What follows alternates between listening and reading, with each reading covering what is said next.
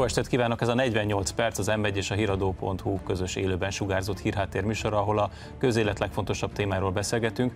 Én Lánci Tamás vagyok a műsor házigazdája. Ma esti első vendégeim Vona Gábor és Kovács István. Nagyon köszönöm szépen, hogy elfogadtátok a meghívást.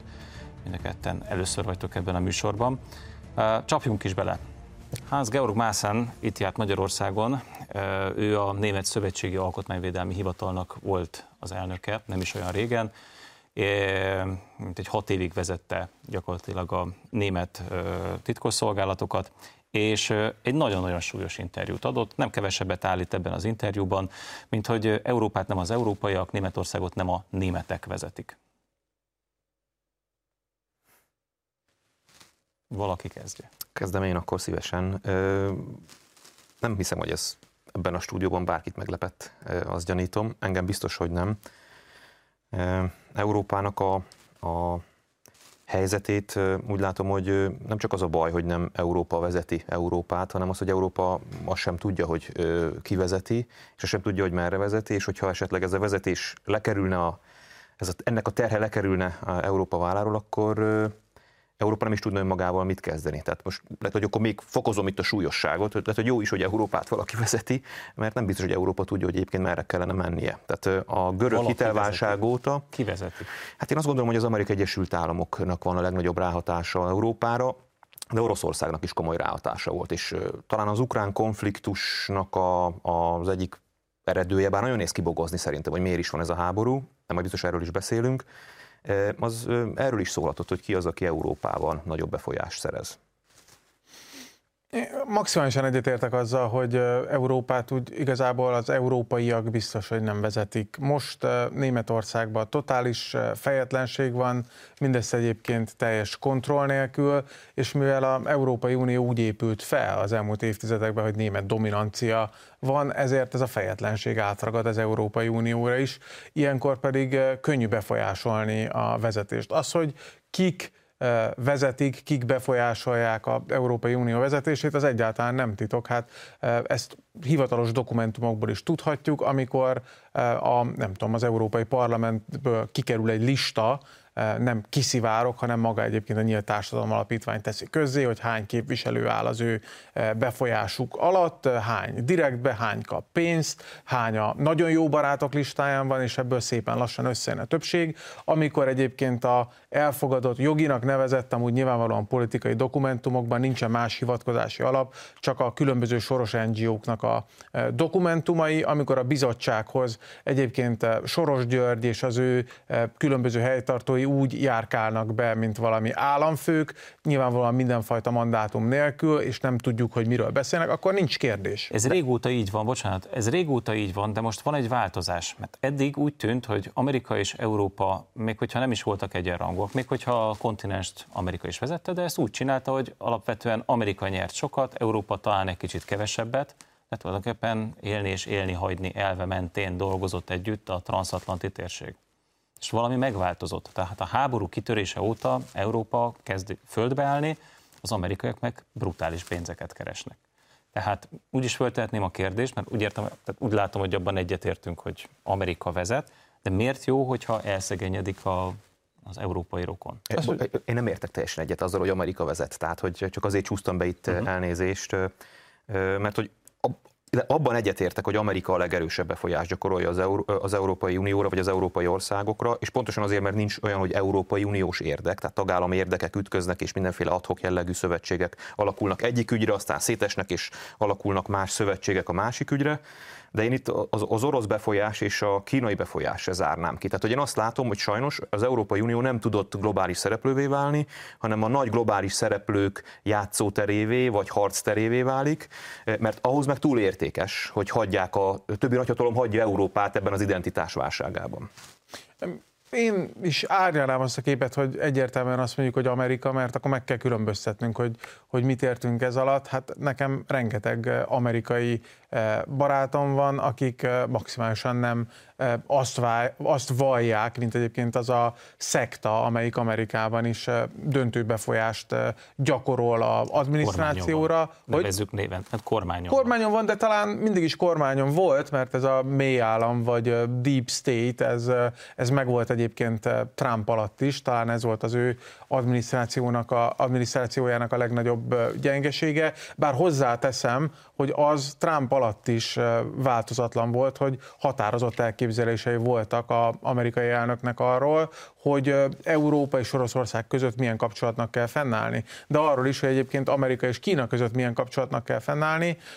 Kialakult egy világrend a Szovjetunió bukásával, ami lehet, hogy bomladozik, lehet, hogy már véget ért, ezt valószínűleg utólag csak a történészek fogják tudni eh, megmondani, és értelmszerűen az eddigi hegemón az mindent megtesz azért, hogy fenntartsa a helyzetét, vagy az új létrejövő világrendben a legjobb helyet foglalja el. Hát ebben, hogy mondjam, ez az amerikai érdek, semmi meglepő nincsen abban, hogy Amerika érvényesíti a saját érdekeit. Az a baj, hogy Európa nem tudja érvényesíteni a saját érdekeit, fel sem ismeri igazából, hogy mi az, és innentől elkezdve szerintem eh, nekünk itt, mint az Európai Bocsánat, Unió tagjának nehéz. Vitatkoznék vele. Macronnak azért vannak néha őszinte pillanatai. Tehát a francia elnök ki tud olyan mondatokat mondani, az utóbbi hetekben több ilyen is volt, Először is utalta arra, hogy amit az amerikaiak az energiapiaci árakkal csinálnak, hát az mondjuk, hogy minden csak nem baráti. Aztán itt volt a, nem valamikor két évvel ezelőtt állt elő a, a stratégiai függetlenségnek az ötletével, tehát hogy Európa építsen saját hadsereget, váljon le az amerikai hadseregről, uh-huh. és így tovább, és így tovább. Tehát, hogy szerintem a felismerés megvan. Inkább, mint hogyha az erő hiányozna, nem? Azért a Macronnak ez a, az amerikai árakkal kapcsolatos kritikája is hát nagyon be volt csomagolva. Tehát azért háromszor elnézést kért, és háromszor megsimogatta az Egyesült Államokat, mi, miután kimerte mondani, hogy egyébként túl sok ez az ár. Szóval az jól látszik, hogy Merkel után nincs, nincs olyan szereplője, és a Merkeli Németország után nincs olyan szereplője az Európai Uniónak, aki, aki ezt az egészet a vállára tudná venni. Macron próbálkozik ezzel, de én azt gondolom, hogy az ő próbálkozása inkább ilyen kommunikációs hadműveletek, mint valódi politikai súly. Talán Franciaországnak a gazdasági súlya sincs meg ahhoz, hogy, hogy ezt a szerepet ellássa. És hát ugye azt ne felejtsük el, hogy az Európai Unióból a Brexit révén azért egy fajsúlyos szereplő távozott, ami szintén meggyengítette Európának az érdekérvényesítő erejét. Na, ha már Nagy-Britannia. Azért ez mégiscsak pikáns, nem? Hogy itt van egy, egy frissen megválasztott miniszterelnök, Rishi Sunak személyében, aki ugye korábban a Goldman Sachs-nél volt egy magas beosztású vezető. Aztán itt van Emmanuel Macron, ő meg a Rothschild bankháznál volt, szintén vezetőbeosztású. Aztán itt van a CDU-nak a vezetője. Ők ugye most nincsenek kormányon, de hát mégiscsak a CDU Németország egyik legnagyobb pártja. És ott van ugye Friedrich Merz, a BlackRocknak a befektetési alapnak volt a lobbistája. Tehát azért ez, ez azért eléggé furcsa, nem? Tehát három vezető európai politikus, kettő ezek közül komoly európai államnak az élén áll, és mindegyik, hogy hogy nem, a legnagyobb amerikai bankházaktól érkezett. Ez puszta véletlen, vagy akkor föltehetjük az alusisakot, és akkor elkezdhetünk valami összeesküvés elméletet hát, Folytatom a sortot, van az a Mário Draghi, aki ugyan megbukott olasz miniszterelnökként, de éppen ugye a új eh, magát nemzetinek való kormánynak felajánlotta, hogy ő elsimítja a mindenfajta problémát, ott marad miniszterelnöki tanácsadóként, csak három területen kért abszolút befolyást, külügy, hadügy, pénzügy. Tehát, hogy ez, a, ez az, amit egyébként minden birodalom kér a, a saját alatvalóitól. Nincs ebben semmi titok, hogy egy olyan világrendet épített fel az Amerikai Egyesült Államok, nevezzük ezt kapitalizmusnak, de annak egy végletesen eltorzult állapotába, amiben ezek a globális pénzintézetek akkora befolyást tudnak gyakorolni, mint egy-egy adott állam. Tehát megint csak abban nincsen meglepő, hogy az ő menedzsmentjükből érkeznek állami vezetők is. Hát, hogyha BlackRockot megnézzük, ahonnan ugye általad említett Friedrich Merz jön, hát a, BlackRock által kezelt vagyon az, az szerintem nagyobb, mint a német GDP, jóval nagyobb, mint a német GDP, Európa GDP-hez mérhető, és egyébként, hogy a Goldman Sachs-ot megnézzük, hogy akár az előző válság kialakulásában milyen szerepük volt, akkor láthatjuk, hogy valóban ezeknek a nagy globálisan nőtt pénzügyi intézményeknek a, vezetői, ők a, a, a világ elit. Tehát egyáltalán nem meglepő az, hogy ez a pénzügyi elit politikai haszonná ez alakítja a befolyását. Szerintem ez egy nagyon fontos pont, ahol most elkezdtünk, mert ugye az előbb ilyen leegyszerűsítve Amerikát mondtunk, meg mély állam, meg demokratár, szóval ezeket a szavakat varjálgattuk. És akkor itt vannak a nagyfiúk, az igazán nehéz fiúk, akik a, a nagy pénzeket kezelik. szerintetek valójában ki irányít kit? Tehát, hogy az Egyesült Államok érdekei és ezeknek a pénzintézeteknek az érdekei milyen mértékben esnek egybe? Nem tudom. És ezt, azt gondolom egyébként, hogy, hogy azért az amerikai megosztás sem annyira egyszerű, csak hogy vannak a demokraták, meg vannak a republikánusok, vagy, vagy, vagy, vagy, vagy vannak a demokraták és a republikánusok és a mögöttük lévő bankhálózat azért itt a, akár hogyha nézzük a Facebookot, a Google-t, tehát a, a, a technológiai cégek szerintem új szereplőként léptek be ebbe a térbe, és én nem azt szerintem már, hogy az alusisak felé közelít, hogyha azt gondoljuk, hogy, hogy, hogy ott közöttük minden szépen le van boltolva, és teljesen tiszták a, a, a képletek, úgyhogy, úgyhogy ilyen értelemben szerintem volna Európának lehetősége, hogy Amerikában megtalálja a maga számára kedvező partnereket. Csak Európában, ahogy mondtam, nincs olyan, nincs olyan vezető jelen pillanatban, hogy képes volna stratégiailag gondolkodni, képes volna szövetségeseket. Egy van szerintem. Egy biztosan van. Ebben lehet, hogy nem fogunk egyet Magyarország, érteni, Magyarország miniszterelnökeire gondolt, csak szerintem ő európai szinten nem akkora, mint amekkorának jó, hát egy 10 milliós, vagy, vagy... jó, hát egy 10 milliós ország világos, tehát korlátozott erőforrásokkal, de szerintem azért a stratégiai éleslátás az megvan. Abban és, ne, azt nem azt mondtam, hogy kinek van stratégiai éleslátás és kinek nincs, de Európa vezetőjének, vagy, akinek, vagy, vagy olyan, aki Európa vezetője lehet, tehát mondjuk egy olyan súlyú tagállam vezetője, mint mondjuk Németország, ott nem nagyon látok stratégiai gondolkodású vezetőt, miközben szerintem pontosan erre volna szükség. Tehát egy nagy alapvető kéréseket kellene eldönteni Európának.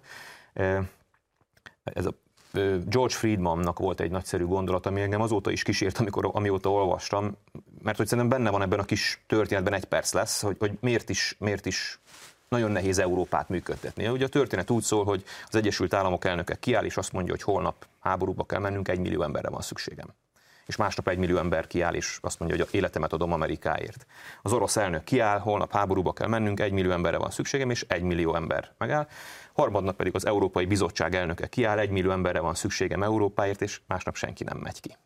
És e, szerintem ebben a történetben benne van az, hogy, hogy az európai gondolat, arról ahány tagállam, vagy ahány ember, vagy akár mi is hárman nagyon sokféle dolgot gondolunk, és nincs meg az a koherencia, nincs meg az a fajta európai identitás, ami szerintem szükséges ahhoz, hogy Európa nemzetközi szereplővé váljon, és olyan súlyú szereplőkkel szemben, mint az Egyesült Államok, vagy Kína, vagy akár Oroszország. Hát, hogyha a történetet tovább folytatom, akkor az európaiaknak is Washingtonból fogják megmondani, hogy most ki kell állítani egy millió katonát. Igen, ez a, én ezt akartam mondani, az a szerencsé, hogy Európában nincsen egy millió katona, mert már lehet, hogy eh, rég a eh, fronton lennének Valóban egyébként azt, azt el kell ismerni, hogy a nagy pénzügyi cégekhez hozzá kell tenni a, a globális tech óriásokat is. Ők is felzárkóztak ehhez, a, ehhez az elithez, amelyek a világra döntő befolyást gyakorolnak. És igen, itt kell megkülönböztetni egyébként, hogy az Egyesült Államok, mint olyan, az, az, nem, az nem egy nem egy eredendően bűnös dolog.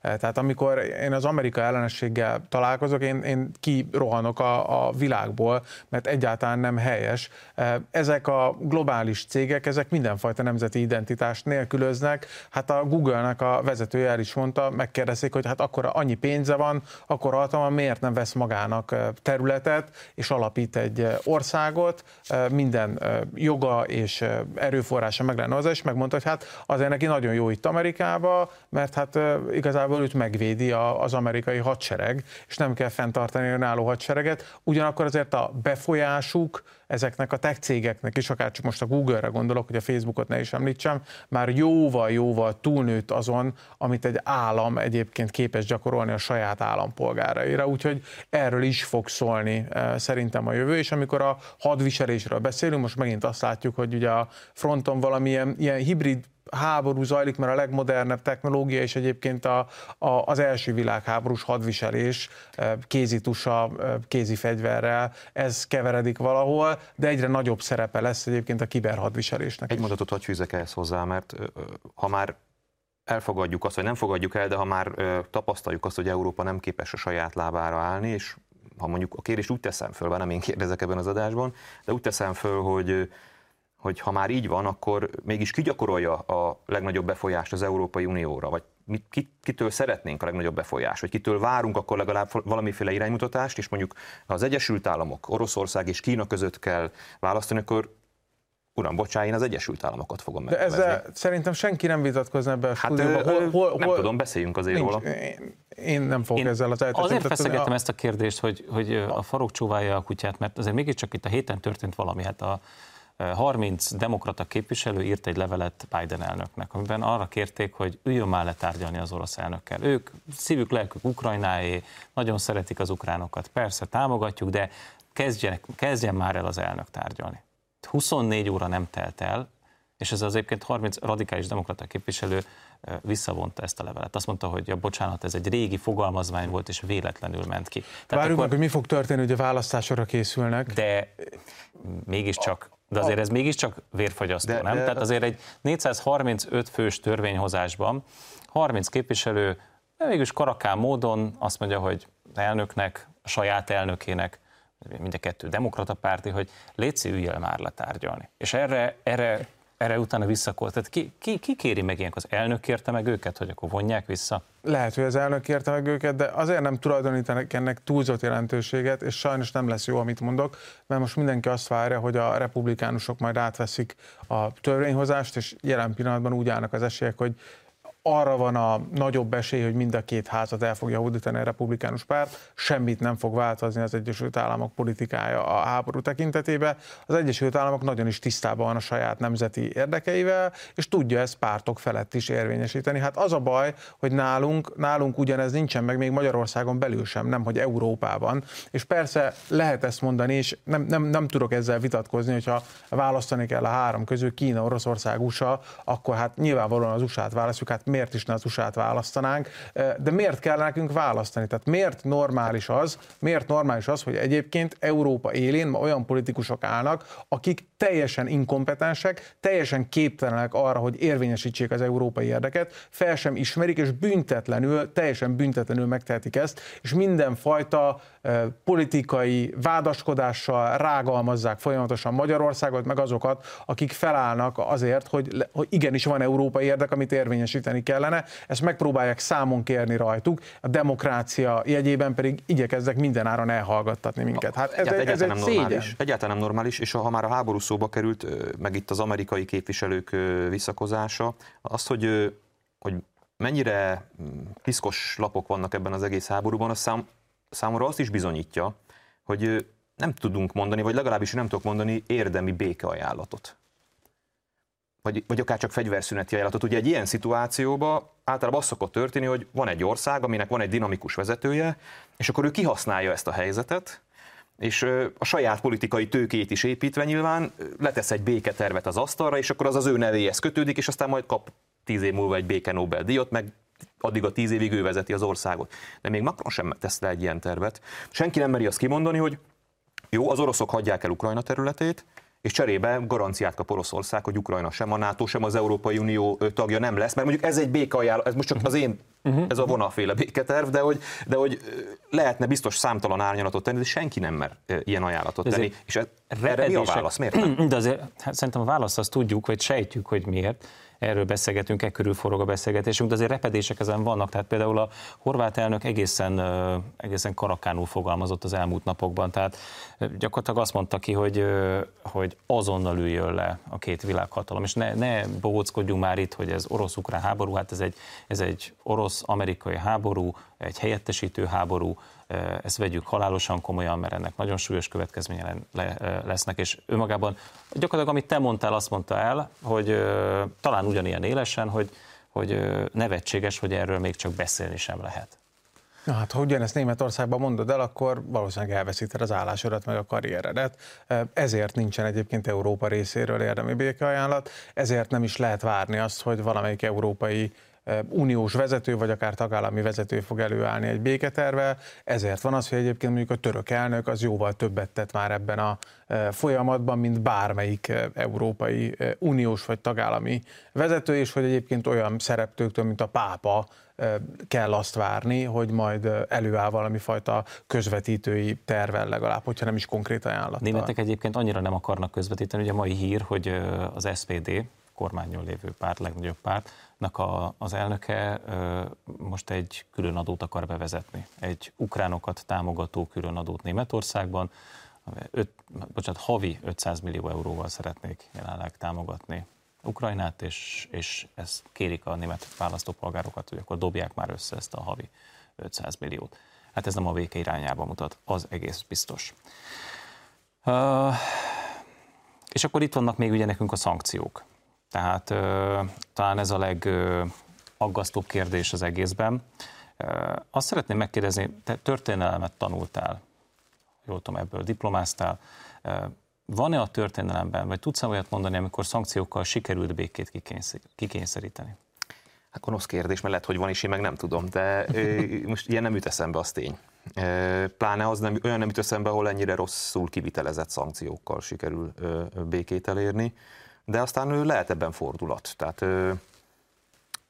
ugye itt most egész Európa az időjárás jelentéseket figyeli, és mindenki azt várja, hogy a téltábornok majd levonul a csatatérről, és a, a, az enyhe tél és az ezzel kapcsolatos ármozgások majd Oroszországot kellemet helyzetbe hozhatják, amit egyébként nem is zárok ki. Tehát hogy le, lehet, hogy az igazi szankciót azt valójában nem az Európai Bizottság, meg az Európai Unió fogja kikényszeríteni, hanem az időjárás.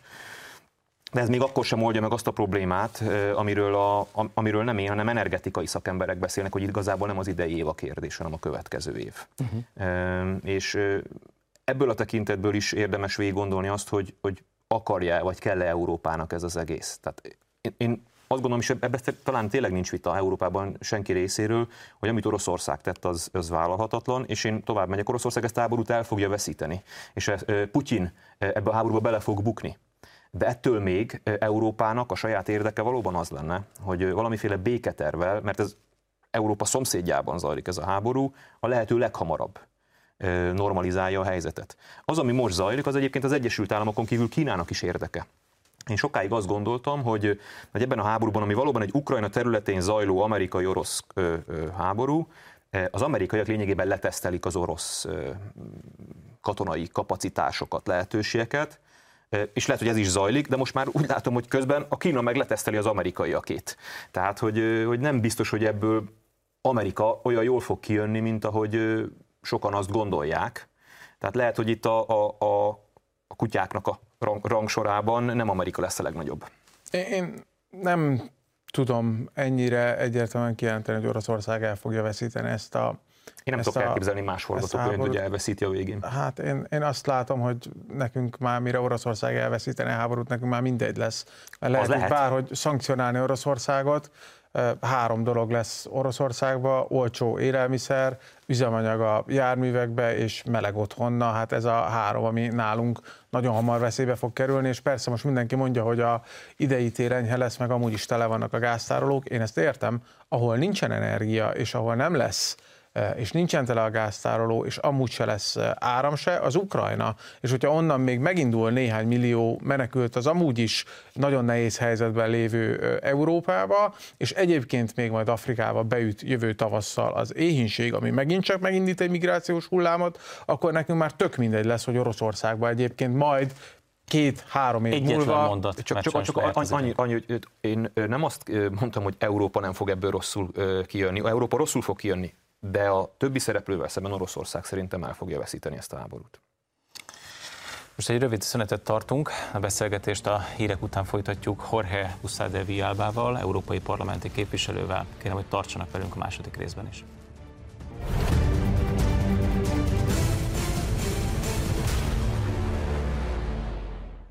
Folytatjuk a közélet legfontosabb témáival itt a 48 percben. A vendégem Jorge Bussa de Villalba, spanyol európai parlamenti képviselő. Műsorunk második felét ma este kivételesen felvételről láthatják. Képviselő úr, nagyon köszönöm szépen, hogy elfogadta a meghívásomat. Ön többször is járt Budapesten, ismeri Magyarországot, és régóta európai parlamenti képviselő is látja, testközelből tapasztalja azokat a vitákat, amelyek ma Európában zajlanak, és amelyeket Magyarországgal kapcsolatban rendszeresen lefolytat az Európai Parlament. Az elmúlt néhány évben, szerint számításom szerint, közel 20 alkalommal volt plenáris vita Magyarországról. Ön szerint mi indokolja ezt a kitüntetett figyelmet, amit Magyarország élvez?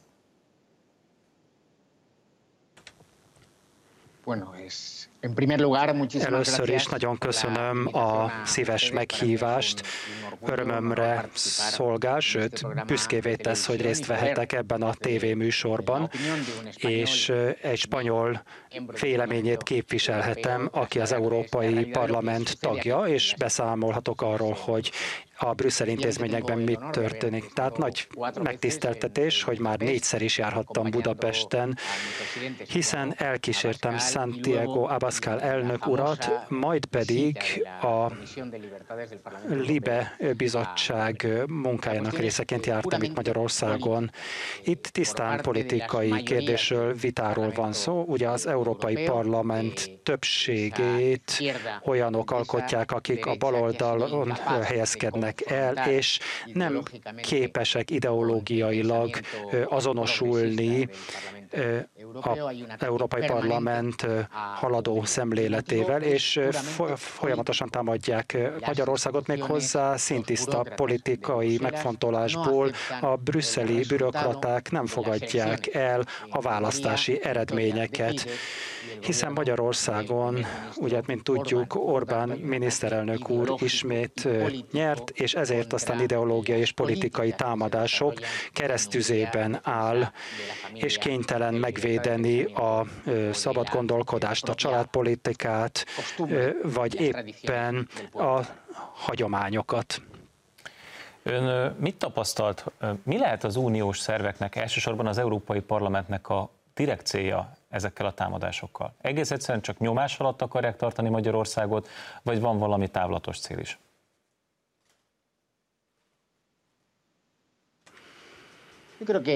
Azt hiszem, elsődlegesen az a szándékuk, legalábbis az elmúlt három évben, amelyet már az Európai Parlamentben töltöttem, az volt, hogy meggátolják a kormány megújulását, az Orbán kormánynak a munkáját. Ez a látogatás is, amelyre sor került az Európai Parlament részéről Magyarországon, ennek részeként megpróbáltak fölfedezni mindenféle jogsértést, olyasmiket, amelyek a jogállamot érintik. Három kimerítő napról beszélünk, ahol rengeteg szakszervezeti képviselővel beszéltünk, civil szervezettel, újságíróval, de az Európai Parlament egyetlen objektív tényt sem fedezett föl, semmi konkrétumot, amely bizonyította volna, hogy a jogállamot megsérti a magyar kormányzat. Miután véget értek a legutóbbi választások, és áprilisban ismét győzedelmeskedett a Fidesz. Súlyosbottak az ország ellen irányuló támadások, és megpróbálták gazdaságilag is ellehetetleníteni Magyarországot, és ezzel persze a magyar népet hozták nehéz helyzetbe, és meggátolták, hogy itt igazi demokratikus változások, folyamatok menjenek végbe, és folyamatosan igyekeznek meggátolni az Orbán kormányt, és provokálják ráadásul a kormányzatot. Ugye amikor ön a Libe Bizottsággal Magyarországon járt, akkor ennek a Libe Bizottságnak a többségét azok baloldali képviselők adták. Az embernek néha az az érzése, hogy tulajdonképpen már a látogatás előtt megvan az országról az ítélet, amely ez esetben lesújtó ítélet, amelyet a baloldali képviselők, ahogy ön fogalmazott, politikai vagy ideológiai alapon hozzák. Ennek volt ilyen érzése?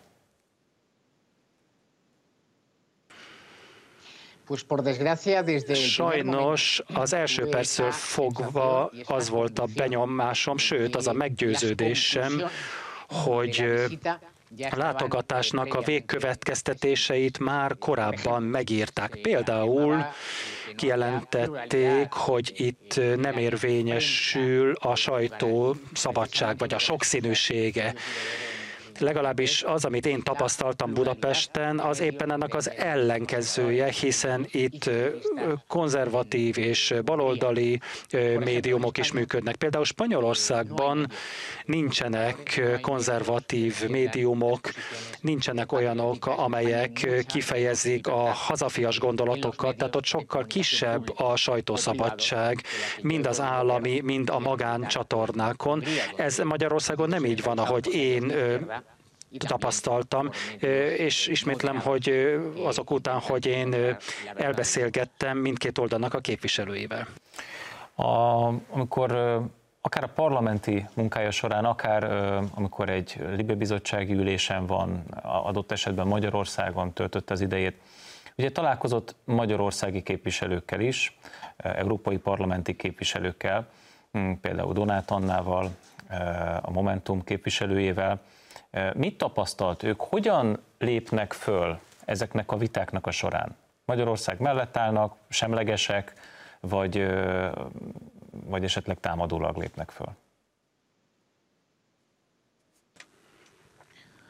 Eh, Igazság szerint az Európai Parlament képviselői, akik a baloldali pártokban működnek, a saját hazájuknak a rendszerét, a demokráciáját támadják, megfeledkeznek azokra az erőfeszítésekről, amelyeket a magyar nép kifejtett, hogy kivívja szabadságát a Szovjetuniótól, és most már az alkotmány, a magyar alkotmány garantálja is, hogy ez így maradjon amikor a baloldali magyar európai parlamenti képviselőkkel beszélgettem, és említettem, hogy itt kétharmados győzelem született, és megpróbáltam amát érvelni, hogy a Fidesz politikája jó, ezt csípőből elutasították, nem fogadták el ezt az érvet, és továbbra is csak a saját ideológiai előítéleikeit hangoztatták.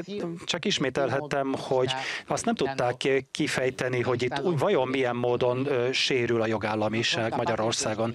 Nem tudják megmagyarázni, hogyan a, a magyar szuverén kormány vajon hogyan hozta meg a törvényeit, hogyan hozták meg az egyéb törvényeket, az alkotmányt, hogyan zajlottak le például a, a nemzeti konzultációk, amelyek aztán mind hozzájárultak a szabadsághoz, elősegítették a családok életét, és nagyon lényeges kérdéseket rendeztek, és ezáltal létrejött egy szabad közösség.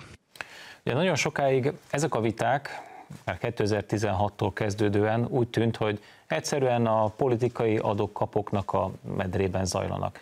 Azonban egy ideje, azért egy éve Magyarországot és Lengyelországot is ezekkel az ideológiai vitákkal, ezeket az ideológiai vitákat bunkós botként használva gyakorlatilag azzal fenyegetik, hogy forrásokat vonnak meg, sőt ténylegesen meg is vonnak forrásokat, egész egyszerűen ez a két ország nem jut hozzá azokhoz a helyreállítás és uniós forrásokhoz, amely jog szerint jár ezeknek az országoknak. Az Európai Bizottság szóvivője október 17-én például közölte, hogy Lengyelország sem a helyreállítási alapból, sem a kohéziós alapból nem, hér, nem férhet hozzá a neki járó pénzeknek, amíg a bíróság függetlenségével kapcsolatos összes brüsszeli feltételt nem teljesítik. Hozzáteszem, hogy már a nyár folyamán egyébként Varsó és Brüsszel megállapodott.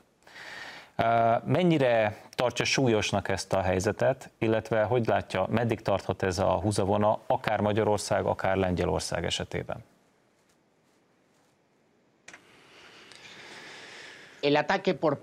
Ez a támadás, amelyet a bürokraták Magyarország és Lengyelország ellen indítottak, és bármely kormány ellen, amely hazafias érzelmeket képvisel, vagy konzervatív értékeket képvisel, ez nyilván elhúzódik.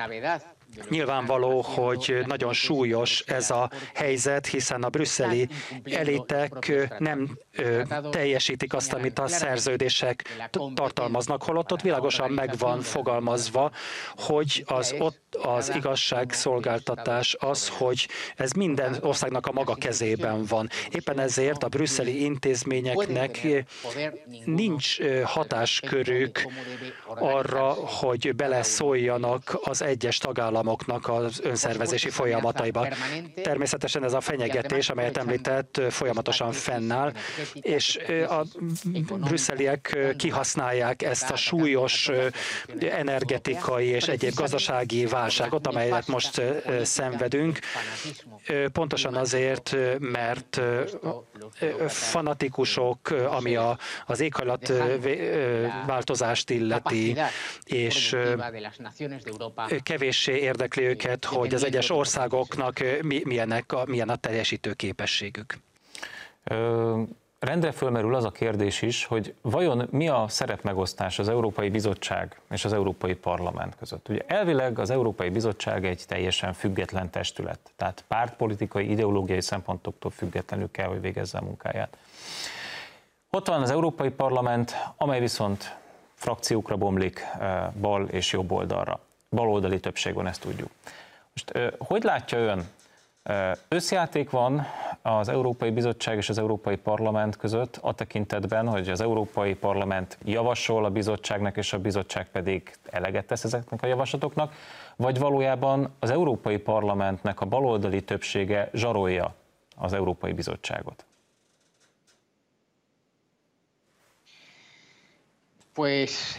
Nos, a bizottságnak a tagállamokat kellene szolgálnia. A szuverén tagállamok az uniónak a tulajdonosai, hogy így mondjam. Ők csatlakoztak az Európai Unióhoz, Éppen ezért a politikákat, a közös politikákat együtt kell kialakítaniuk, és őrizniük kell függetlenségüket. Az Európai Parlament kétségtelenül ballos irányultságú, és a föderalizációt tűzte a zászlajára. A célja az, hogy egyre több hatáskört vonjon magához. Sajnos ebben a kérdésben, amely Magyarországgal és Lengyelországgal kapcsolatos, és a jogállamiságot illeti, úgy látszik, hogy itt együttműködik a parlament és a bizottság, hogy, illetve a parlament, hogy nyomást helyezzen a két országra, és szankciókat erőltessen, de ez minden kormányzatra érvényes, amely úgy dönt, hogy saját szuverenitását megvédi, vagy saját életmódját, vagy saját hagyományait, vagy szokásait, elidegeníthetetlen jogait és a családot. Itt a bizottság egyelőre visszatartja Magyarországtól és Lengyelországtól a helyreállítási alap pénzeit. Ugyanakkor azt látjuk, hogy Európa többi országában sem sietnek ezeknek a kifizetésével. A 25 tagállam, amely számára folyósítják ezeket a pénzeket, csak nagyon kismértékben tudták lehívni. Ebből van-e feszültség? Például Spanyolországban, vagy tapasztal-e európai szintéren ebből bármi problémát? Spanyolországban elég súlyos ez a helyzet, mégpedig azért, mert a szocialista és kommunista kormány, amely hivatalba lépett, képtelen arra, hogy megfelelően kezelje és átláthatóan, sőt egyenjogúság és áttekintetőség jegyében a pénzeket. A Voxban kezdetől fogva azt követeljük, sürgetjük, hogy az újjáépítési pénzek legalább 80 százalékban a egyéni vállalkozókhoz, a kis és közepes vállalkozókhoz jussanak. A szocialista és kommunista kormány egyáltalán nem képes megfelelően kezelni ezeket a pénzeket, és ezért a vállalatok meg is szenvedik ezt a válságot. Így hát ez a pénz, amelyet megígért a szocialista, kommunista kormány és a brüsszeli intézmények, hogy azok eljutnak jutnak a családokhoz, hát azok nem jutnak el, holott ez lenne a legfontosabb. Van egy olyan ügy, amely mind a két országot, Magyarországot és Spanyolországot is egyaránt érinti, méghozzá nagyon súlyosan, ez a migrációnak az ügye. Ön ebben a kérdésben milyen álláspontot foglal el? Itt az illegális migrációra gondolok elsősorban.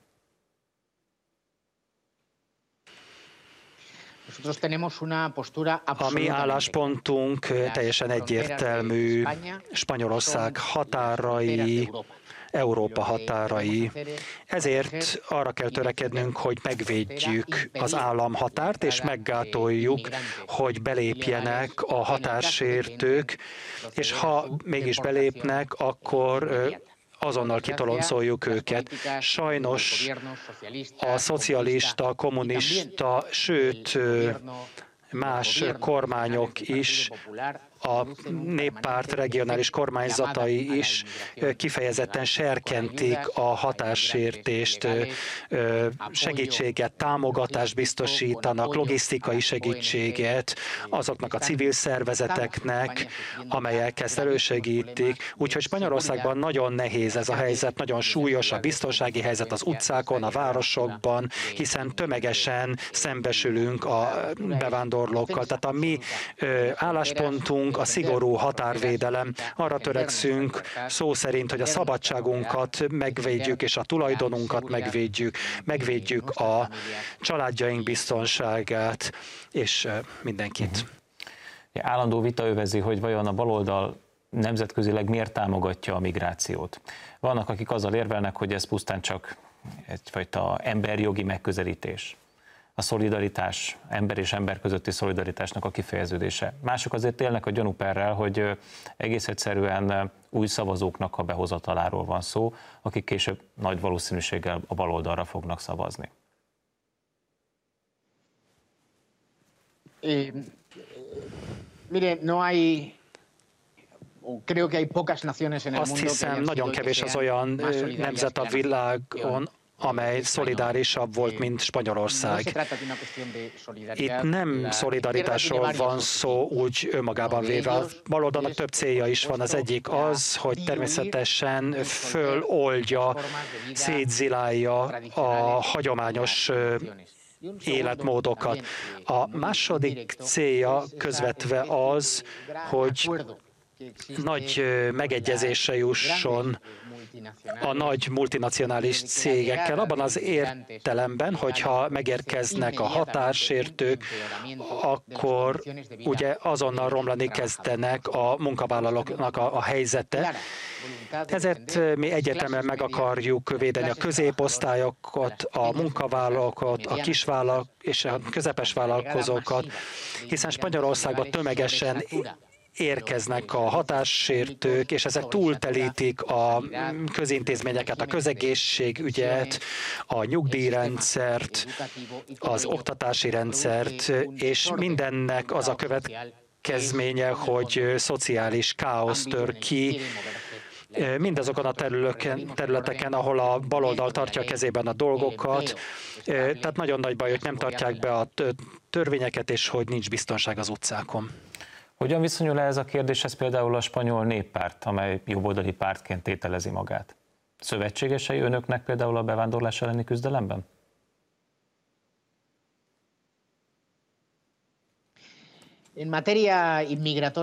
Ami a bevándorlás politikát illeti, a spanyol néppárt tulajdonképpen közel áll a baloldalhoz. Nem képes megérteni, hogy mennyire súlyos ez a probléma, és milyen komoly hatásokkal jár a spanyol társadalomra nézve. Ez a bizonyos több kultúrájúság. Ez teljes kudarcot vallott. Ezt látjuk a nagy európai városokban, Párizsban, Belgiumban is. Sajnos már vannak spanyol városok is, például Barcelona. A néppárt elfogadja ugyanazokat az elveket, mint az Európai Néppárt, és nem védi meg kellő eréllyel a határainkat és állampolgáraink szabadságát. Más kérdésekben természetesen a néppárttal többször is egyességre jutottunk, például egy regionális kormány, amely Castilla és Leonban működik, ott kezdtük is a működésünket, ott már sok erőket meggyőznünk arról, hogy majd a következő választásokon váltsuk le a kormányt, hogy ott ne szocialista, kommunista irányítás legyen, és a spanyolok hangja messzebbre hallatszon, és ők dönthessenek a sorsukról, és ne, ne kelljen behódolnunk a brüsszeli bürokratáknak. Végezetül van még egy ügy, amely azért eléggé fölkavarta a brüsszeli belpolitikát, legalábbis innen Budapestről nézve. Érdekelne az ön véleménye. Ugye kiderült, hogy Ursula von der Leyen a vakcina beszerzés kapcsán egy 35 milliárd eurós ügyletről SMS-ben egyeztetett egy nagy amerikai gyógyszergyártó céggel. Hogy látja, értesültek erről az európai polgárok erről az ügyről, és kellő súlya van-e ezt kezelve?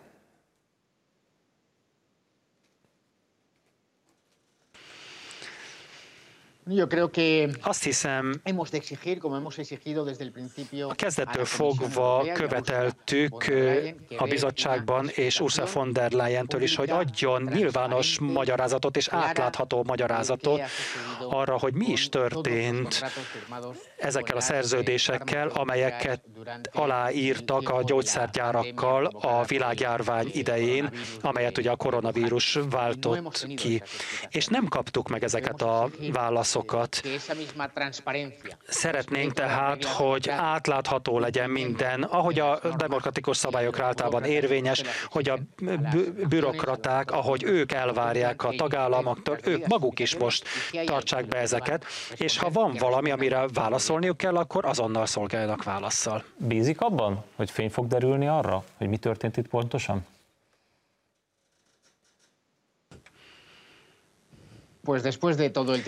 Nos, azok után, hogy már ennyi idő eltelt, hát a bizalmunk szintje egyre alacsonyabb. Hallottunk mindenféle nyilatkozatot, maguktól a cégektől is, ezektől a gyógyszergyáraktól, Jobban mondva, nem láttuk még a hivatalosan aláírt szerződéseket. Gyakorlatilag ezeket elrejtették előlünk, és ezért követeljük az átláthatóságot, hogy legyenek tisztességesek ezek az eljárások. Derüljön fény arra, hogy mi áll ezekben a szerződésekben. Végezetül migrációs krízis, egy korrupciós botrány, háború, mindezek egyszerre sújtják ma Európát. Európa talán nincs a legjobb őrben. Ön hogy látja, milyen irányba tart a kontinens?